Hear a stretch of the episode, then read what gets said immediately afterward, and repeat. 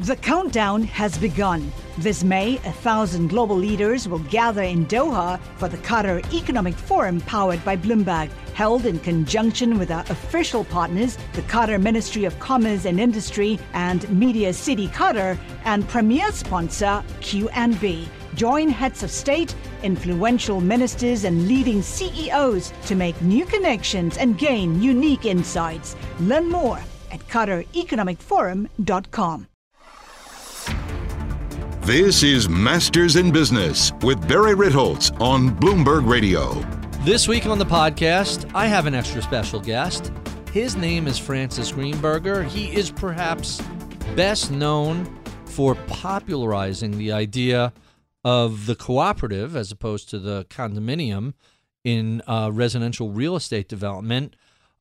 This is a really fascinating conversation. If you're at all interested in um, real estate development, how projects move forward, uh, some of the challenges in dealing with the market cycle and credit availability, and pretty much anything related to what could throw plans off for, for building a uh, a big building, uh, you're going to find this conversation to be absolutely fascinating. So, with no further ado, my conversation with Francis Greenburger.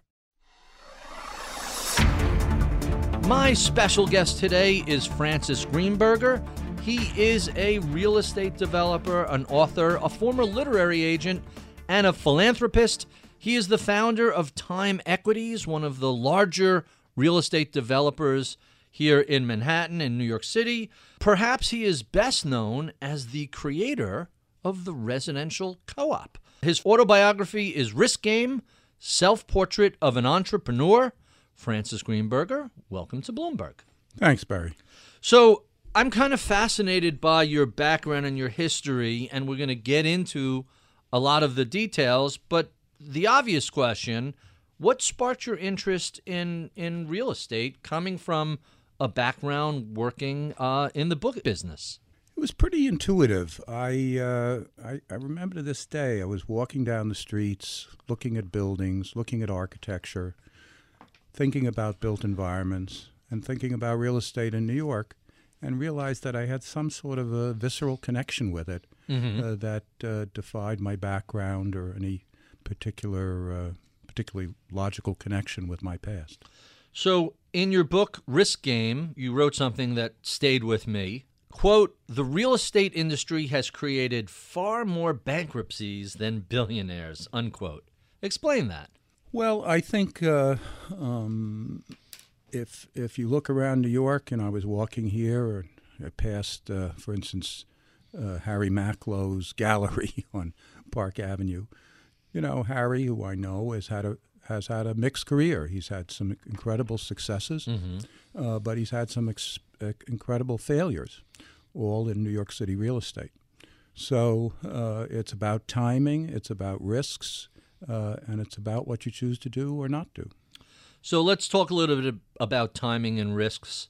You bought a piece of land down at 50 West Street back in the 1980s with the plan to either develop it or redevelop it in the future. And then that piece of property lived through September 11th and the great financial crisis.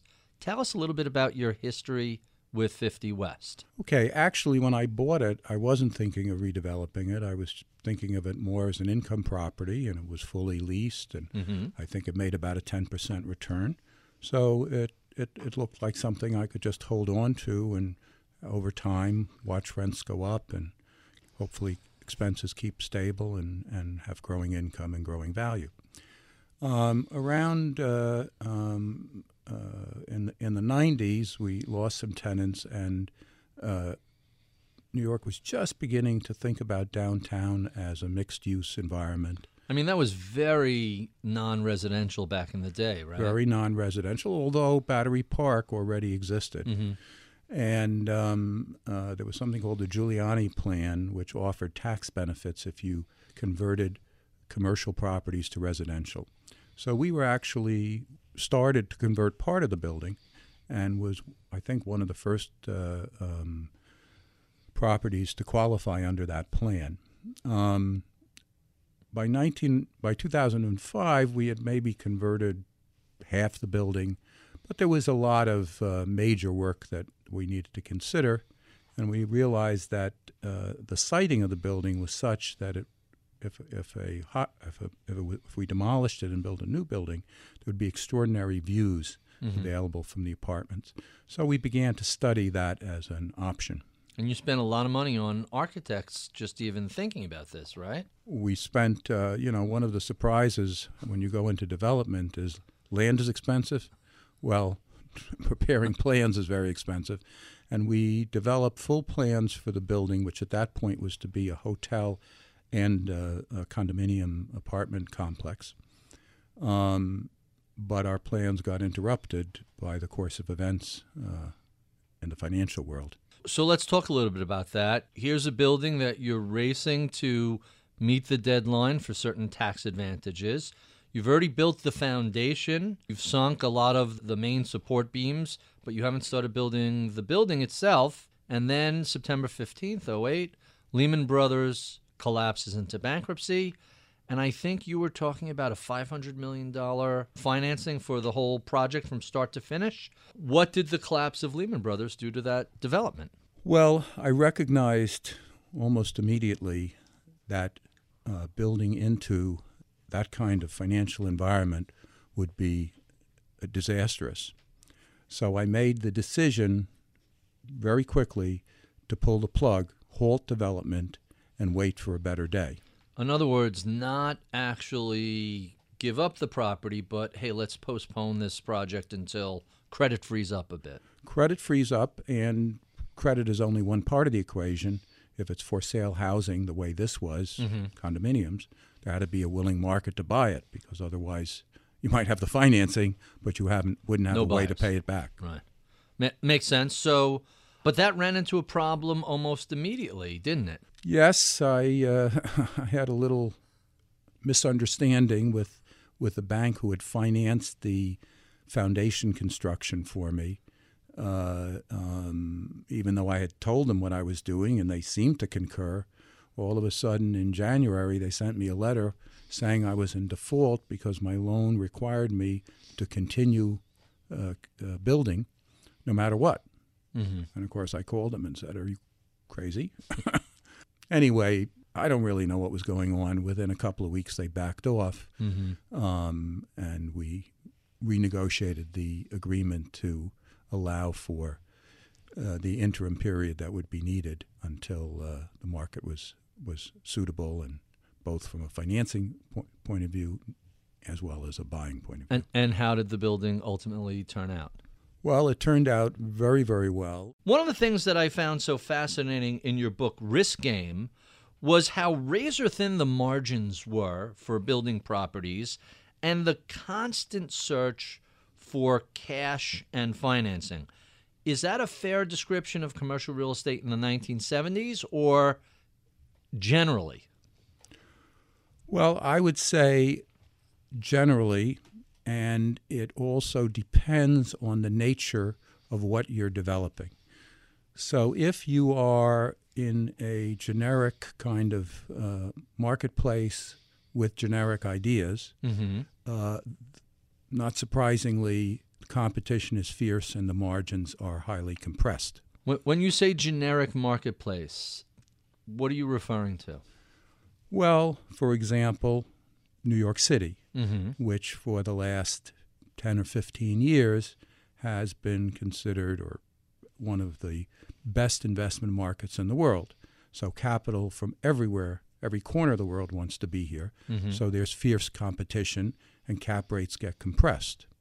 However, at the same time, if you go to other regions of, of, of the United States or internationally, uh, you'll find a different picture market by market, submarket by submarket. Hmm. Very, very interesting.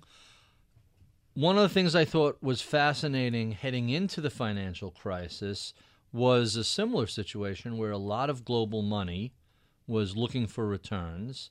Much of it found its way to New York real estate development. And I heard a lot of real estate deal lawyers complain gee, the ROIs, the return on investments on all these projects seem to be getting more and more compressed. Uh, is that a fair description of what was what you saw leading up to the 08 collapse? Uh, very much so. Although I have to say that it's not only leading up to the 2008 collapse. Uh, um, it's prevalent in markets that are in great favor, uh, um, uh, really uh, uh, on a continuous basis. So, um, It's just that competitive. you know, if you go to Toronto today, which is one of the uh, one one of the biggest development markets in North America, and has been probably for 15 or 20 years, you'll find that uh, um, the profit margins on development are around 12 percent. That's probably half of what it would be even in New York. Really, it's Yes. that tight. It's that tight. So, one of the things that was so surprising about the financial crisis from a real estate perspective, I had oh, I have always thought of developers as being somewhat countercyclical and somewhat opportunistic.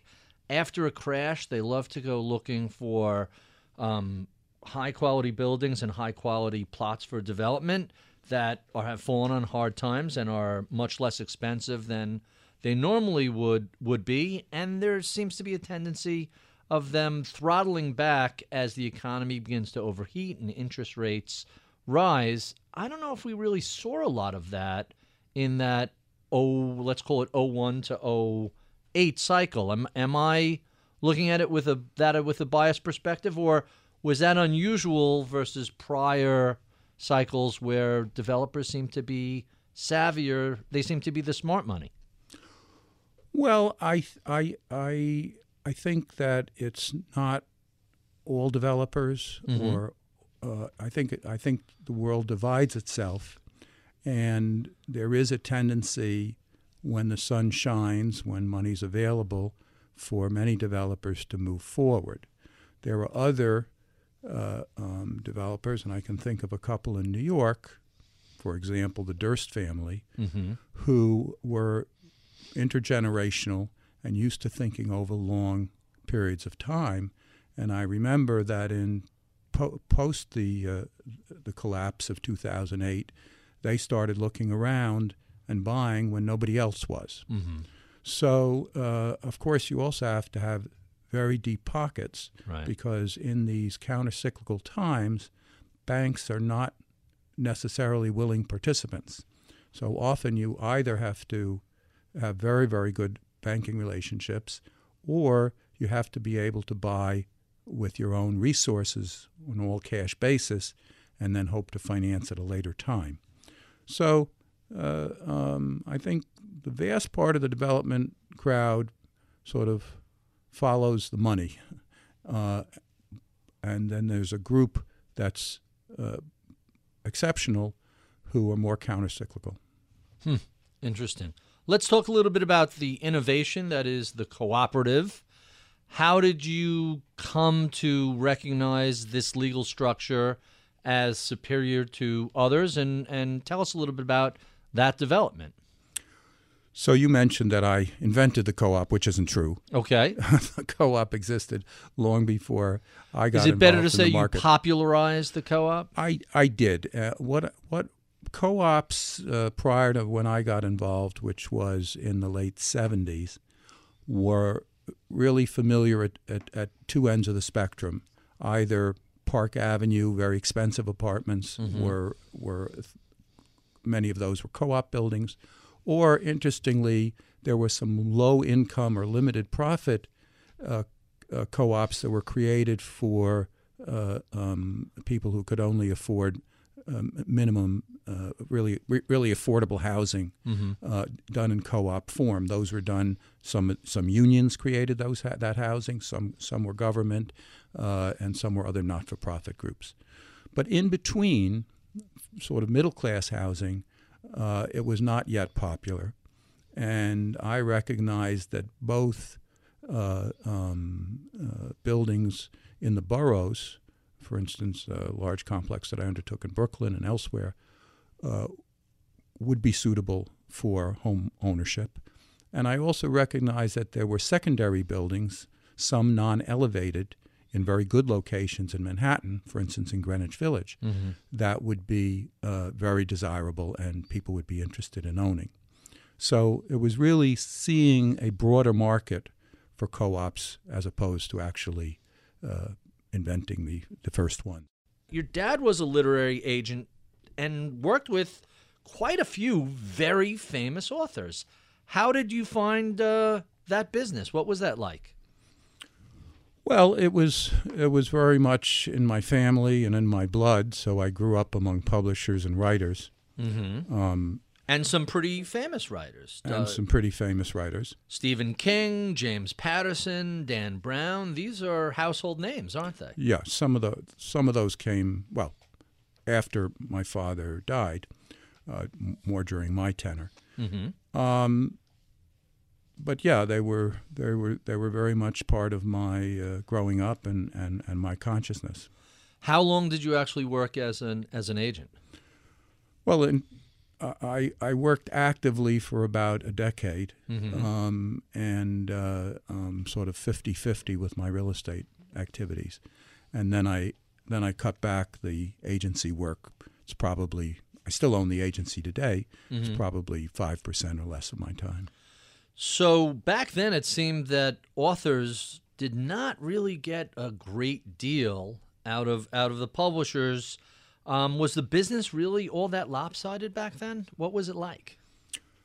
Well, I think uh, um, i- i- publishing was evolving. Uh, um, distribution of paperbacks uh, was getting wider. Uh, book club distribution was strengthening. So the revenues that a suc very successful author could command were growing. And you saw a leapfrogging of the value of brand name authors uh, during that period. So, so let me give you an example of something from your book that I, I found astonishing. Uh, your office represented Stephen King, and his prior deals when you first brought him on limited his annual royalties to ten thousand dollars a year. So even if he owned earned much more than that, it would get spread out over time. That seems like a terrible deal. Well, I have to correct a couple of things. Okay. We only work with Stephen for a moment in time Mm-hmm. uh, because uh, uh, certain issues that that uh, came up in his mind regarding conflicts that he felt we had with other clients.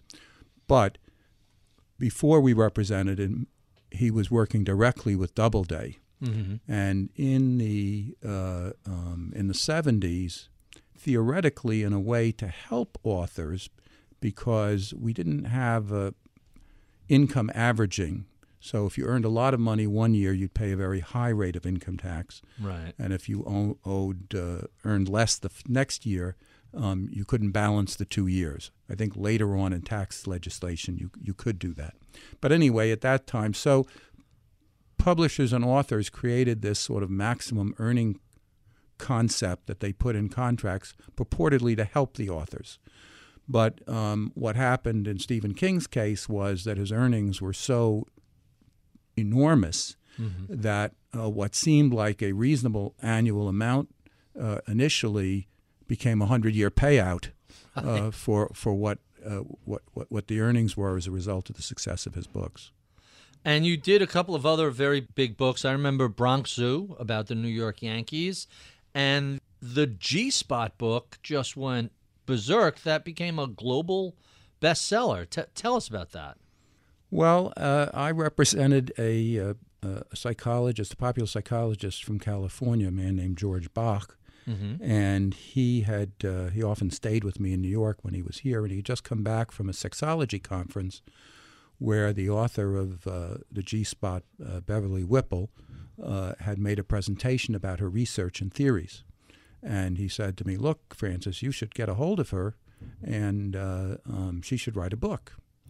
So I said, uh, Okay, I never heard of, of the G Spot.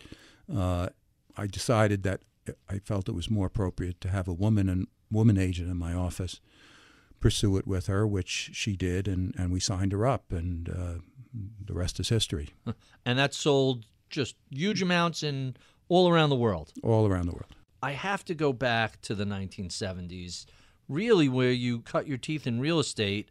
What was it like trying to develop real estate when interest rates were double digit and there seemed to be a lot of impediments to getting anything done in New York City? Well, in the early 80s, I was undertaking my first uh, renovation. Uh, it was a building in Brooklyn Heights, actually. And uh, I watched the prime rate soar all the way. I, I can't remember, it hit 18 or 19 mm-hmm. percent, but it was astronomical. And actually, it was an inverted yield curve, so the long rates were lower. You could borrow five year uh, money at about 14.75 percent mortgage money. Um, and what we did in those days, the bank had a way that you could buy the rate down. You paid them a certain amount up front, so the uh, homeowner would get a mortgage at 12 and three quarters percent, which in that crazy environment seemed like a good rate. Right. And so that was how we went about selling uh, some of our units. The rest we ended up renting and selling a few years later when the market stabilized. So the regulatory environment, the sort of NIMBY thing that we still see today, the not in my backyard issue, was that a big problem in the 70s or eight, and 80s, or were people sort of open minded about development is good, it's an economic increase, and it creates more housing? Well, I think the uh, people are are flexible, but there is a NIMBY kind of mentality, particularly depending on the type of housing that's being created. We undertook to build a major project in, in Brooklyn, in downtown Brooklyn, and when I proudly told the uh, borough president that we were including a major component of affordable housing, he said, "No way, not in that neighborhood." Really, and I couldn't believe my ears that uh, um, that this uh, that this politician politician uh, was was not uh, favoring uh, affordable housing. Um, he eventually overcame that uh, because I explained that it was being co-sponsored by the uh, uh, um, Actors Fund, uh, and that some of the people, some of the people there would be formerly homeless people, mm-hmm. but some of the other people were going to be retired actors who were uh, needed needed housing, and that somehow made it more politically acceptable. Hmm. Quite quite interesting. So in New York, we've seen a huge number of these very tall buildings going up. What do you think about the state of, of real estate, commercial real estate development today?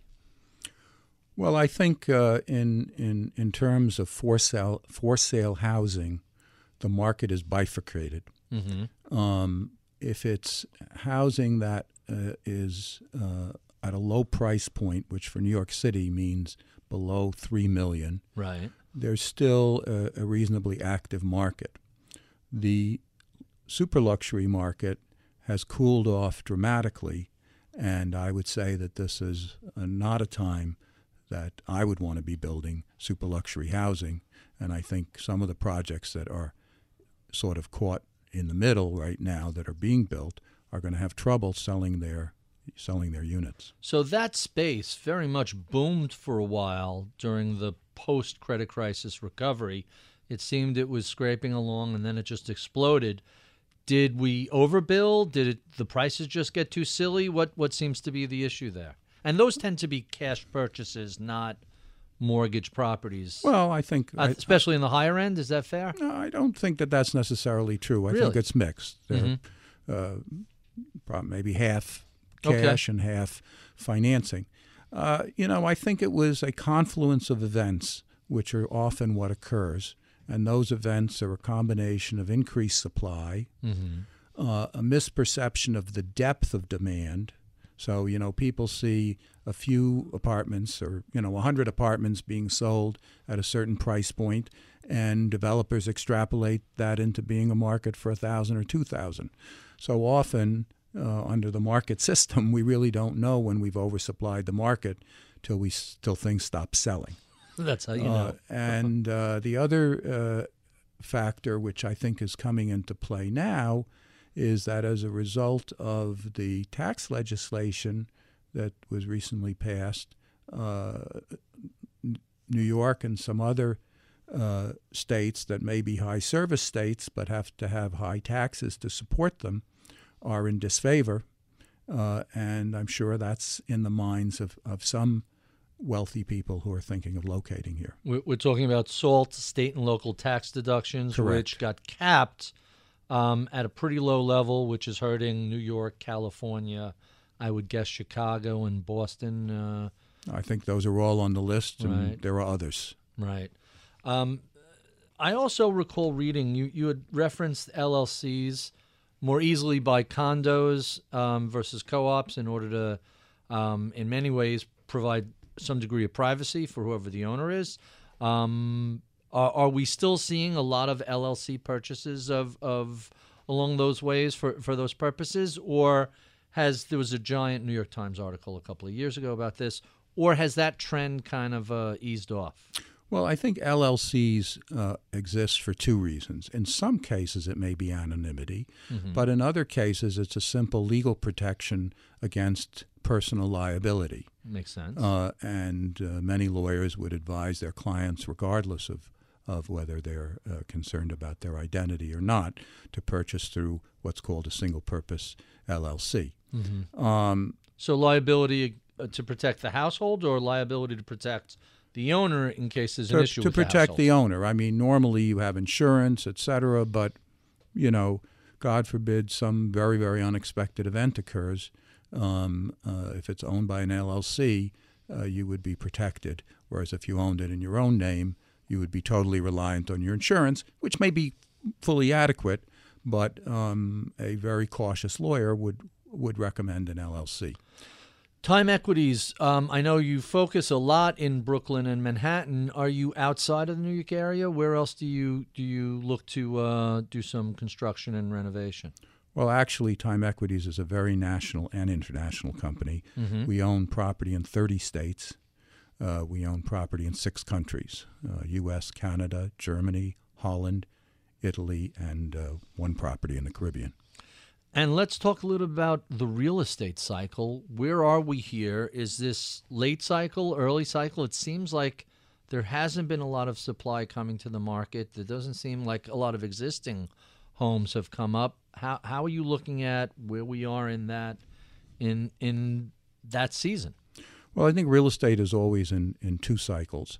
Uh, one is its own cycle, supply and demand, in a particular submarket, and the other is uh, what's the financing market look like, and what, what is the ability of purchasers or renters uh, to consume additional real estate. Uh, I think the economy generally, bankers say we're in the 10th, now 11th inning of a nine inning game. Right. Uh, and so we all sort of know that intuitively, um, and that's, of course, a concern. Um, uh, different submarkets uh, have different characteristics. Uh, we tend to be uh, um, opportunistic and we look for properties that are underperforming in a given market, uh, and real estate tends to exist over long periods of time. So we don't think in 12, 24 month segments, we think in five and 10 year segments. Mm-hmm. So we could be in and out of a cycle within that period of time. So the credit cycle you referenced, I, I've heard lots and lots of people complain that they had to jump through all sorts of hoops to get a mortgage. If we're in the 11th inning, we still seem to have fairly tight credit unless that's changed. How do you see us um, in terms of availability of credit, not necessarily price of credit, which is still pretty reasonable? I think uh, I think the again the, the the credit markets are bifurcated, and when people refer to the problems of getting mortgages, they're usually talking about uh, markets, uh, uh, the, the market for home home mortgages, Mm-hmm. and there the regulators, the government, reacting to the last crisis, which seemed to uh, enfranchise too many borrowers, became very very restrictive. I remember, as perhaps you did, that I think it was Bernanke who couldn't get a mortgage himself. Right. Um, uh, in any case, uh, um, in the commercial, the financing of, of income properties, whatever their type, residential, office, industrial, the markets are pretty liquid. Uh, and uh, um, although the market has retra- restri- has maintained a decent discipline, there is more flexibility now in things like uh, um, repayment terms. So we're seeing a lot of interest-only loans rather than a- self-amortizing or 10-year amortizing loans. These are on the commercial development On, side. on the commercial income property side, Hmm. yes. We have been speaking with Francis Greenburger. He is the founder of Time Equities, real estate development company, both nationally and around the world. If you enjoy this conversation, well, be sure and come back and check out the podcast extras where we keep the tape rolling and continue discussing all things real estate. We love your comments, feedback, and suggestions. Write to us at mibpodcast at bloomberg.net. Check out my daily column on Bloomberg.com. Follow me on Twitter at Ritholtz. I'm Barry Ritholtz. You're listening to Masters in Business on Bloomberg Radio.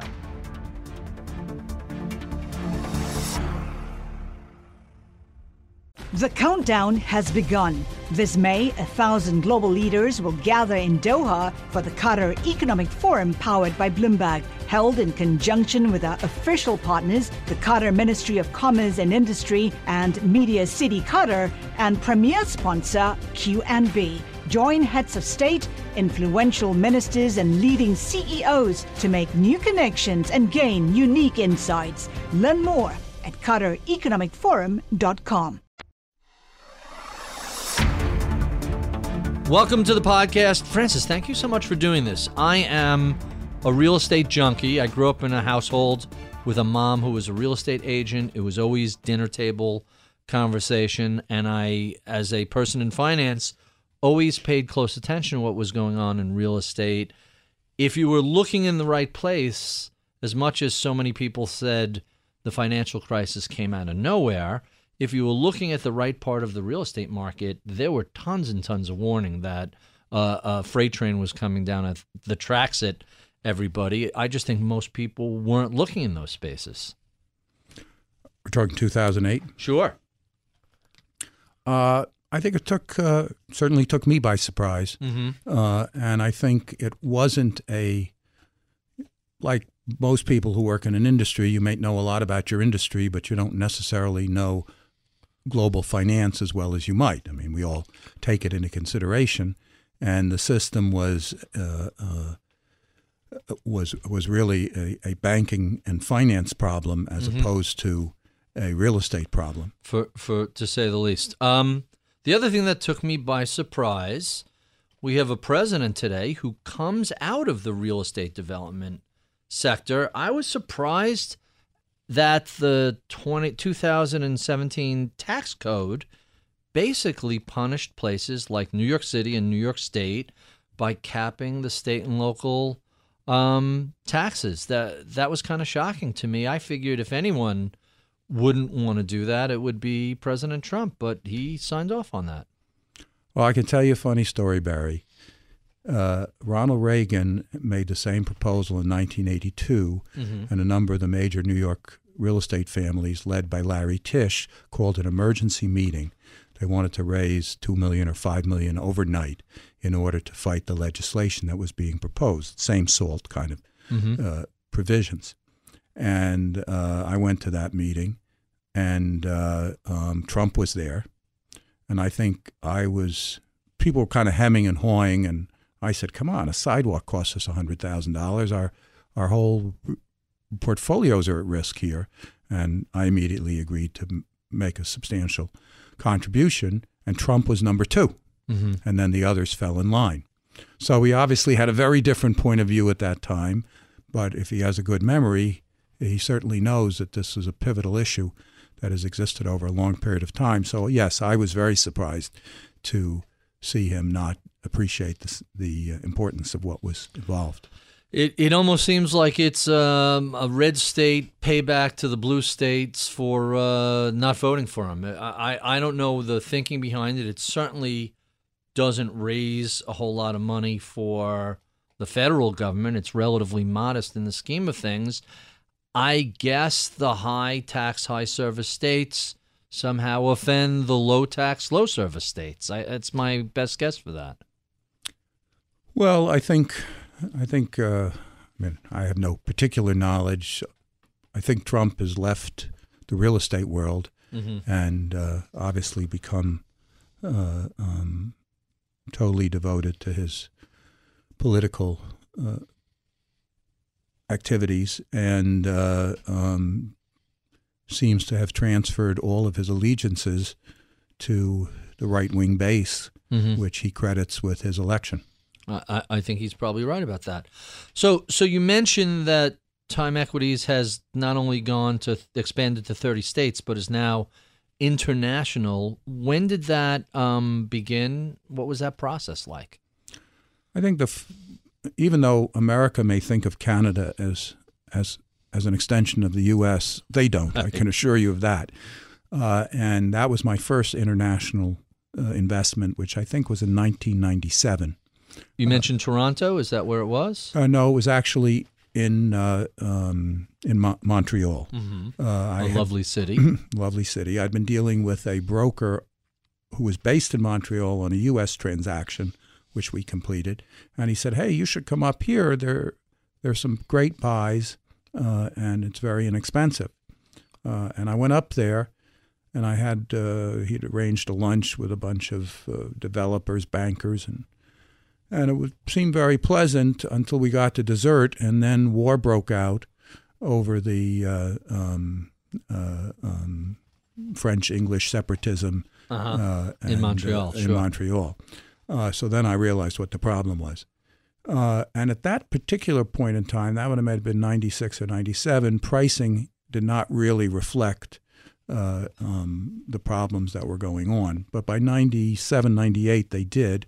And that's when I made my first purchase. So, in other words, that um, dual language mandate helped to drive real estate prices lower. Well, it was a it was a it was a confluence of events. There was an extended recession, Mm-hmm. um, but certainly uh, the fact that the Anglophiles, uh, led by the Seagram family, Right. had made a decision to pull out of of Montreal was not a positive. And in fact, the first property I bought was from Seagram, uh, from a Seagram's owned entity. Uh, um, and what do you what do you think of Montreal today? you know, I think it's a fantastic city. Uh, I often say it's France in North America. Right. um, and uh, it's booming. It's got a great tech center uh, um, sector. Uh, I think it's a wonderful place.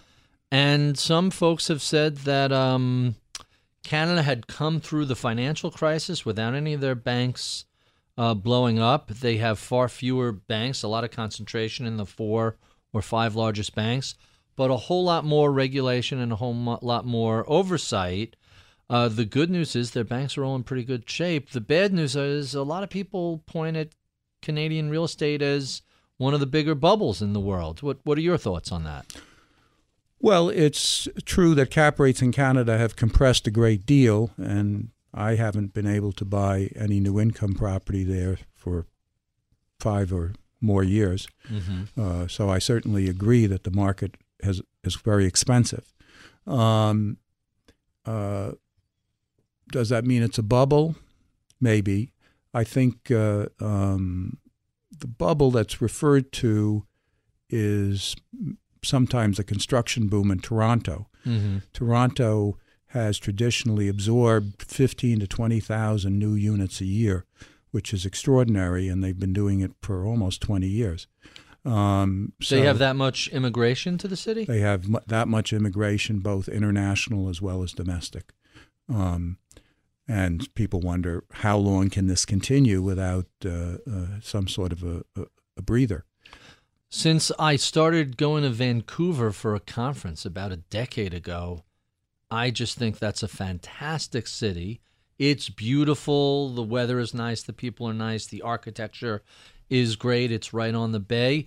Some people have described that as a China induced bubble. A lot of folks out of China can get money out of the country to buy real estate, and they the locals complain about these see-through towers. These brand new buildings go up, they're fully sold, nobody's living in them. What what do you see is happening in, in Vancouver? Well, the history of, of the uh, largest development project that I know of in Vancouver was, of course, uh, owned by Li Ka-shing, Mm-hmm. who's perhaps the wealthiest uh, person in in in Asia. Uh, I think he's Hong Kong based. Um, he also owns 10% of CIBC, one of Canada's largest banks. So, so his presence, uh, um, and he's legendary. He's the Warren Buffett of, of, of Asia, Uh-huh. um, and certainly has a lot of uh, investors uh, and apartment owners who have followed him and who have bought the, the complexes that he that he's built there. And it's I haven't been there recently, but it, it's enormous. Um, so there is a very close tie to to, to China, uh, to Asia, uh, and of course it's it's convenient because you can fly fly there easily, being a West Coast city. And I can imagine that today, with with the Chinese uh, um, currency controls, uh, that that will affect the Vancouver market. In fact, I think I've read a little bit that it already has. Uh, but clearly, the ability of the Chinese to to buy outside their market is is being severely uh, reduced and compromised at the moment. So you you mentioned you have um, investments uh, in real estate outside of North America. Uh, where where are you putting money to work in either Europe or South America or Asia? What what catches your fancy these days? Well, my most recent, uh, I, there were really two places that I would think about. First is Holland. mm-hmm. Holland was at the end of a long recession about two or three years ago. Uh, banks weren't lending, and a lot of the local real estate companies uh, were very compromised by the losses that they took during during a sustained recession. So, real estate was very cheap in Holland, and nobody had the ability to to, to execute on it and buy it. So we have bought uh, about 25 or 30 office buildings there in the last two years. Mm-hmm. So that's been an area of great activity to us, and uh, we've set up a small asset management office. So we're very, very uh, Netherlands centric. The- Um, in addition, we just uh, uh, began uh, made an investment in Italy, Mm-hmm. which is working its way out of an enormous pile of Sure. of uh, debt and and issues uh, in a similar contrarian play. Where where in Italy? Well, we bought uh, what we did was we bought a portfolio of non-performing loans that's uh, that it was controlled by a Tuscan bank. So most of the loans are in and around Tuscany. Okay, there are worse places in the world to uh, spend time. If you're looking at Italy, are you looking at any of the other uh, southern European countries that uh, seem to fall on hard times uh, over the past couple of years? Uh, Greece or Portugal or Spain? Well, we spent time looking at Spain, but we found that the tradition, the customs of the market are are less transparent there Mm-hmm. than we were used to, uh, and so we. We, we were thinking closely about it and had allied ourselves with some local groups, but nothing came of it. Uh, it's funny you mentioned Greece. Uh, um, uh, we were having a discussion about Greece just the other day, and we'll take a look. Portugal is obviously a country that's very much on the rise and has a lot of very positive uh, um, indicators. Uh, and I'd like to investigate it more, although I suspect the real estate there has already reflected the upturn in their economy. Uh, I would imagine that making an investment overseas, whether it's Canada or or Italy, is much more challenging than being in your own local backyard. How different are the legal rules? How different is the the business culture? Uh, what do you encounter when you try and bring what you've done in the United States overseas? Well, clearly, gaining a very, very careful understanding of the legal structure is important. Uh, um, understanding the tax structure, uh, and that's sort of the first steps that we take when we think about a country. Uh, we look, of course, at sovereign risk, uh, but we look at the legal and tax structure. I remember going to Poland, and uh, um, a lawyer there was lecturing me on how Poland had special laws that uh, um, non-Polish citizens couldn't own speculative real estate. And then he spent two hours explaining how to get around it. Mm-hmm. And I said, "Well, you know, I don't really like to get around things. If, if I'm not welcome here, thank you." Right. Uh, uh, and I can then can continue to concentrate on Germany, which certainly has lots of rules, but it's pretty transparent. It's and- transparent. right. Uh, so you have to you have to understand each each market uh, and uh, um, study it and and understand what you're getting into. Not too long ago, I was sort of shocked at how relatively inexpensive Berlin was compared to the rest of uh, rest of Europe. Where, where are you investing in, in Germany? Well, I started investing in Berlin in about uh, 2003, 2004.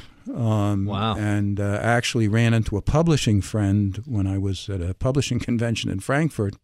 And he said, uh, You like real estate? Go to Berlin. They're giving it away. and they were. Uh, so I bought as much as I could find uh, um, that made sense uh, in sort of the 2004 to 2010 12 period.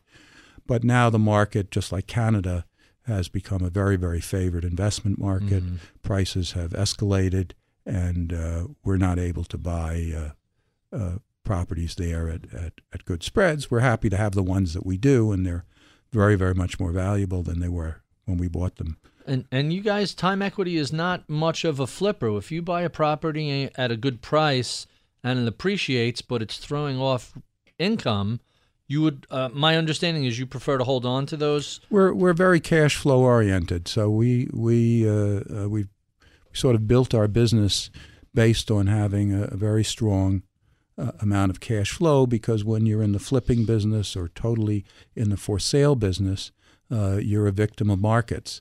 And what do you do when the markets go south? If if you're running a an income business, a rental business, you know that there's going to be income there through thick and thin. It may vary to one degree or another, uh, but you're not going to suddenly have the tap go dry. You, you. Speaking of taps, you mentioned uh, the Dutch. I think most of Holland is below sea level, and they have some pretty extensive um, structural engineering to keep water out. Uh, even if we see sea level uh, go up, there was a, a piece in the New York Times not too long ago about the threats to certain coastal cities in the United States, um, and that the insurance industry has been raising rates if you're anywhere near either a hurricane zone or a, a rising waters um, situation. How, how do you see the potential threat of rising ocean levels um, relative to real estate investing? Well, it's certainly probably the greatest uh, disruption that uh, um, the business faces. Uh, we read every day, whether it's special sections in the New York Times or there was a report out this morning, uh, and notwithstanding that uh, politically uh, the administration has decided that the problem doesn't exist or shouldn't be referred to, it's clearly a major problem and it's coming and it's coming quickly. At Time Equities, we've had a Department of Sustainability probably for 10 years, so it's certainly an issue that we pay attention to. Um, it's not a simple one, uh, um, and how you manage the risk in, in different situations uh, requires a, a, a complex point of view. Um, uh, it's funny, I spent the summer talking to my wife about our house, our beach house on Long Island, Right. and uh, do we sell it and move inland? What do we do? And of course, it's problematic because we enjoy being there, and our family members and friends do. But uh, when do you pack your bags and run? Uh, it's complicated. So if you were that that raises an interesting question. If you were shopping for a new beach house today, would you buy a place in let's say the beachfront in Miami or or even the Hamptons? Is that something you would be reluctant to put a big investment into? I would certainly be reluctant. Hmm. Uh, and uh, um, uh, the problem is, of course, the place that I have is attached to a lot of memories. Right. We've had it for 20 years. The kids grew up there, and how do you separate from it? But uh, The it- problem with every real estate transaction is, is is you just described it. it, it, it uh, it's more than bricks and mortar. Right. So I know I only have you for so much time, and I have a bunch of more questions to get to, um, including my favorite uh, questions I ask all our guests. Why don't we jump right into those and, and see where they go? Tell us the most important thing that we don't know about you. Well, although I am transparent and uh, candid, uh, I also know how to keep a secret Mm-hmm. and do. So, Tell us one. no, thank you. Um, talk to me about your early mentors. Who helped guide your career, be it in the literary agency space or in commercial real estate? well, I was blessed with several extraordinary mentors, uh, and these names won't mean anything to listeners, but uh, uh, in in in the publishing business, uh, someone who in the industry is regarded as a giant. Uh, it was a German publisher named Rowohlt, and uh, and he was almost like a second parent to me. Mm-hmm. Um, in the real estate business, uh, there were two people uh, Charlie Benenson, who is well known in the industry uh, and uh, certainly w- had a major influence on, on me in all respects. Uh, and there was a uh, another man named Milton Newmark, who was a real estate lawyer, who also was a great mentor to me. Mentors are very, very important to me. I feel like I've learned more from them than I have in uh, in, in academic studying. Ma- makes uh, makes some sense. Uh, what real estate developers, uh, builders, investors influenced how how you think about investing in the real estate space? Well, I I spent uh, I, I, I, I my entire career. I always make an effort to listen to what other developers are doing, meet with them, uh, read about them, uh, and learn from them. Uh, however, in the end, you have to make your own choices and decisions, and I feel I do. It's informed by understanding the experience of others, but it's not uh, determined by them. Hmm, fair fair enough. Uh, let's talk about some books. What what do you enjoy reading? What are your favorite books? Be they real estate, non real estate, fiction, nonfiction. Well, I'm an avid reader. Uh, sometimes uh, I'm reading about real estate. Sometimes I'm reading about history, biography. Uh, I think non-real estate. Uh, recent book that is now shockingly in my mind on the bestseller list. I think it's number one. Is *Sapiens*, uh, which is a history of mankind. Uh, it just shows you that there are an extraordinary number of sophisticated readers, a remarkable uh, uh, literary work, and a, and a remarkable history of mankind. Um, uh, but I, uh, in real estate, uh, it's been a few months. Uh, I read Sam Zell's new book, Mm-hmm. um, uh, and uh, and thought that there were a number of interesting insights in it. Uh, I also read a book came out a few maybe maybe a year ago uh, about all the development that Zeckendorf did in New York that I thought was extraordinarily good and an interesting history of New York real estate. The the Sam Zell book is "Am I Being Too Subtle?" Is that the one? Exactly, And and what is the uh, Zeckendorf for? Developing My Life. Developing My Life, exactly. That's it. exactly. Huh. Terrific book, and it talks not only about uh, Zeckendorf himself, but about the whole era uh, in which he was such a dominant figure. So you bring so much of a publishing background to a, to your personal reading. Are you are you ever halfway through a book and you say, ah, "I wish I would have found this book," or the opposite? Who the hell published this crap? This is this is terrible. How, how does your background affect what you well, read? I mean, I, I do look I do look at at who publishes books, and to some degree, it can inform the quality of it. Mm-hmm. But uh, um, it's certainly not the sole criteria, but sort of interesting to me. Just like if I look at a building, I'm interested to know who developed it. Right. Huh. I should also, of course, I left it out. I also read continuously the books that my literary agency produces.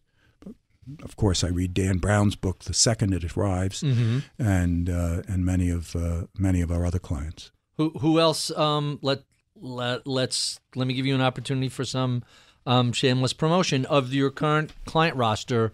Who is uh, do you find especially readable, compelling, fascinating? Well, I- I'd be concerned about I don't want you to offend any of the I would other be. ones. I would be. I would be. Uh, um, uh, um, here, I'll tell you a cute story.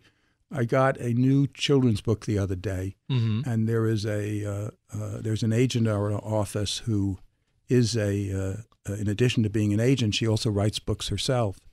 And I didn't realize that it was so prolific, that she was so prolific. But if I understand what I got uh, the other day, it's her 50th book. Wow. So she's both a very, very successful literary agent, but also writes at midnight, I guess, and has produced an incredible um, uh, library of, of, her own work. 50, that, that's a lot. Um, although kids' books don't have a whole lot of text, so maybe it's. Uh... I'm granted they were shorter books. so let's talk about real estate. What are you excited about these days in in the commercial real estate uh, area? Well, uh, I'm I I'm excited about tilting our portfolio to a Europe centric one. Um, so, uh, um, both our presence in Holland and now in Italy and exploring new places is something that, uh, that interests me a, a, great deal. The other thing uh, in, in my career, I spent half, half of it or more renovating half the world. Uh-huh. Uh, but I hadn't done a lot of new development or new construction starting around 20 years ago or 25, 20 or 25 years ago, uh, I got involved in, in new construction. Uh, and I find that very challenging and very interesting. Uh, so I'm I'm happy to be engaged in doing that, and it's it's it's exciting to me. Is it a different experience starting with a clean sheet presentation by an architect as opposed to here's the existing structure, here's what we have to work around. They sound like two very different they're, experiences. They're completely different.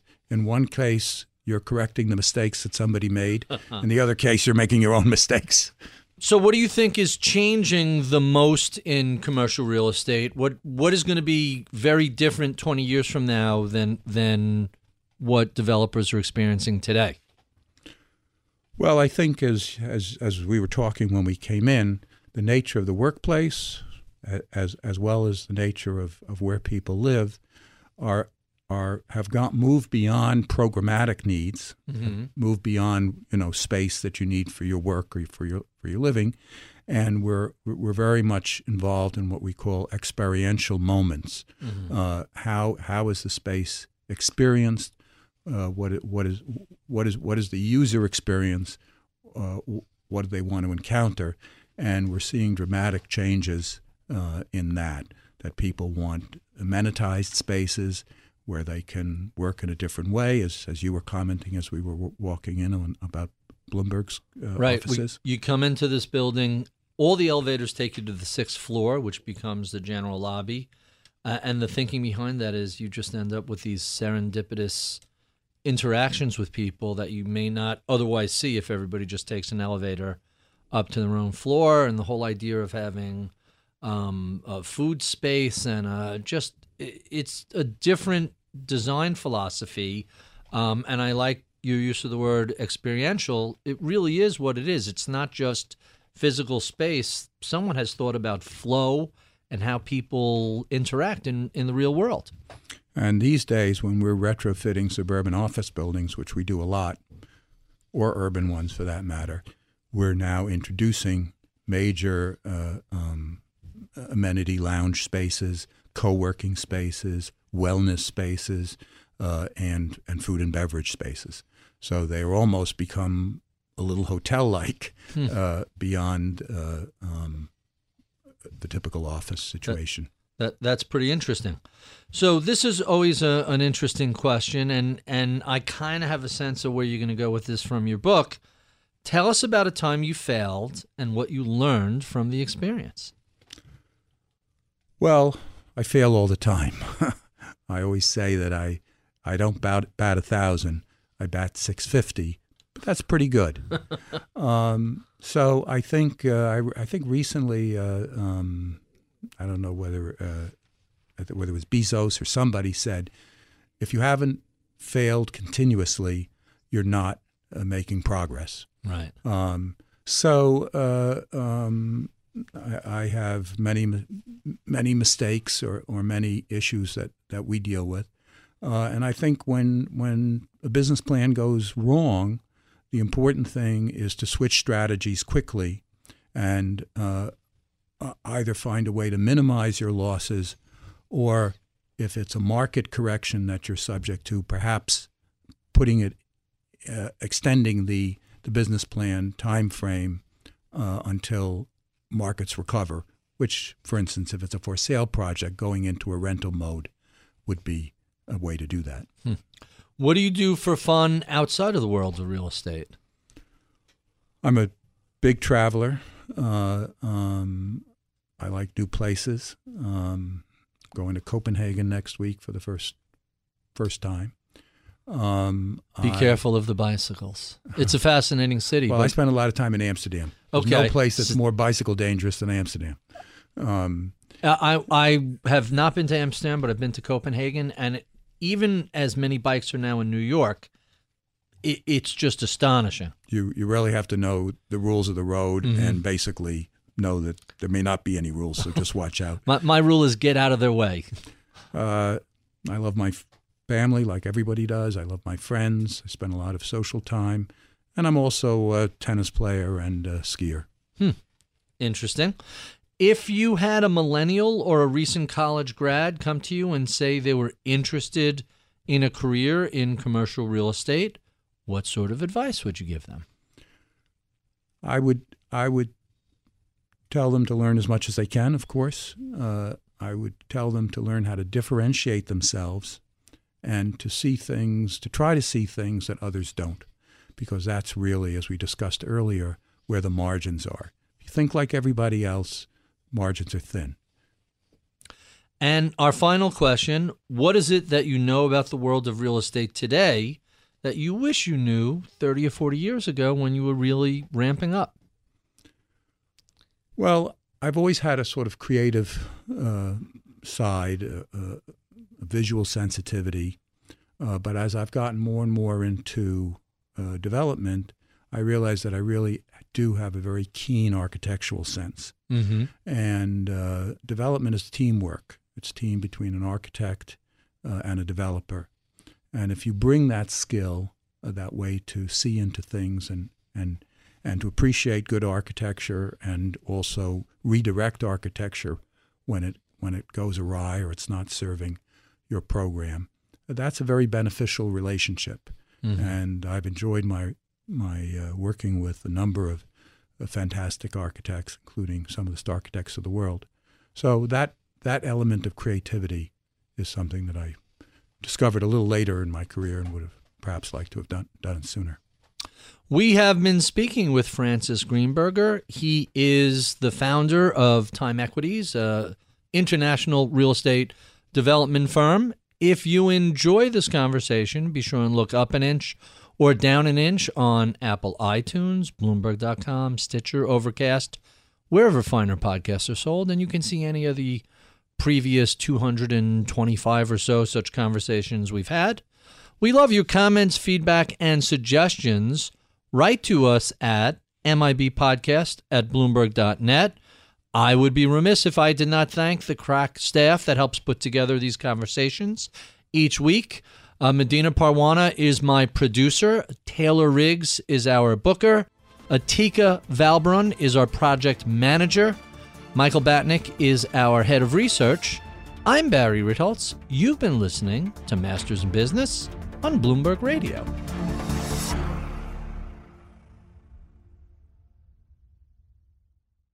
The countdown has begun. This May, a thousand global leaders will gather in Doha for the Qatar Economic Forum powered by Bloomberg, held in conjunction with our official partners, the Qatar Ministry of Commerce and Industry and Media City Qatar, and premier sponsor QNB. Join heads of state, influential ministers, and leading CEOs to make new connections and gain unique insights. Learn more at QatarEconomicForum.com.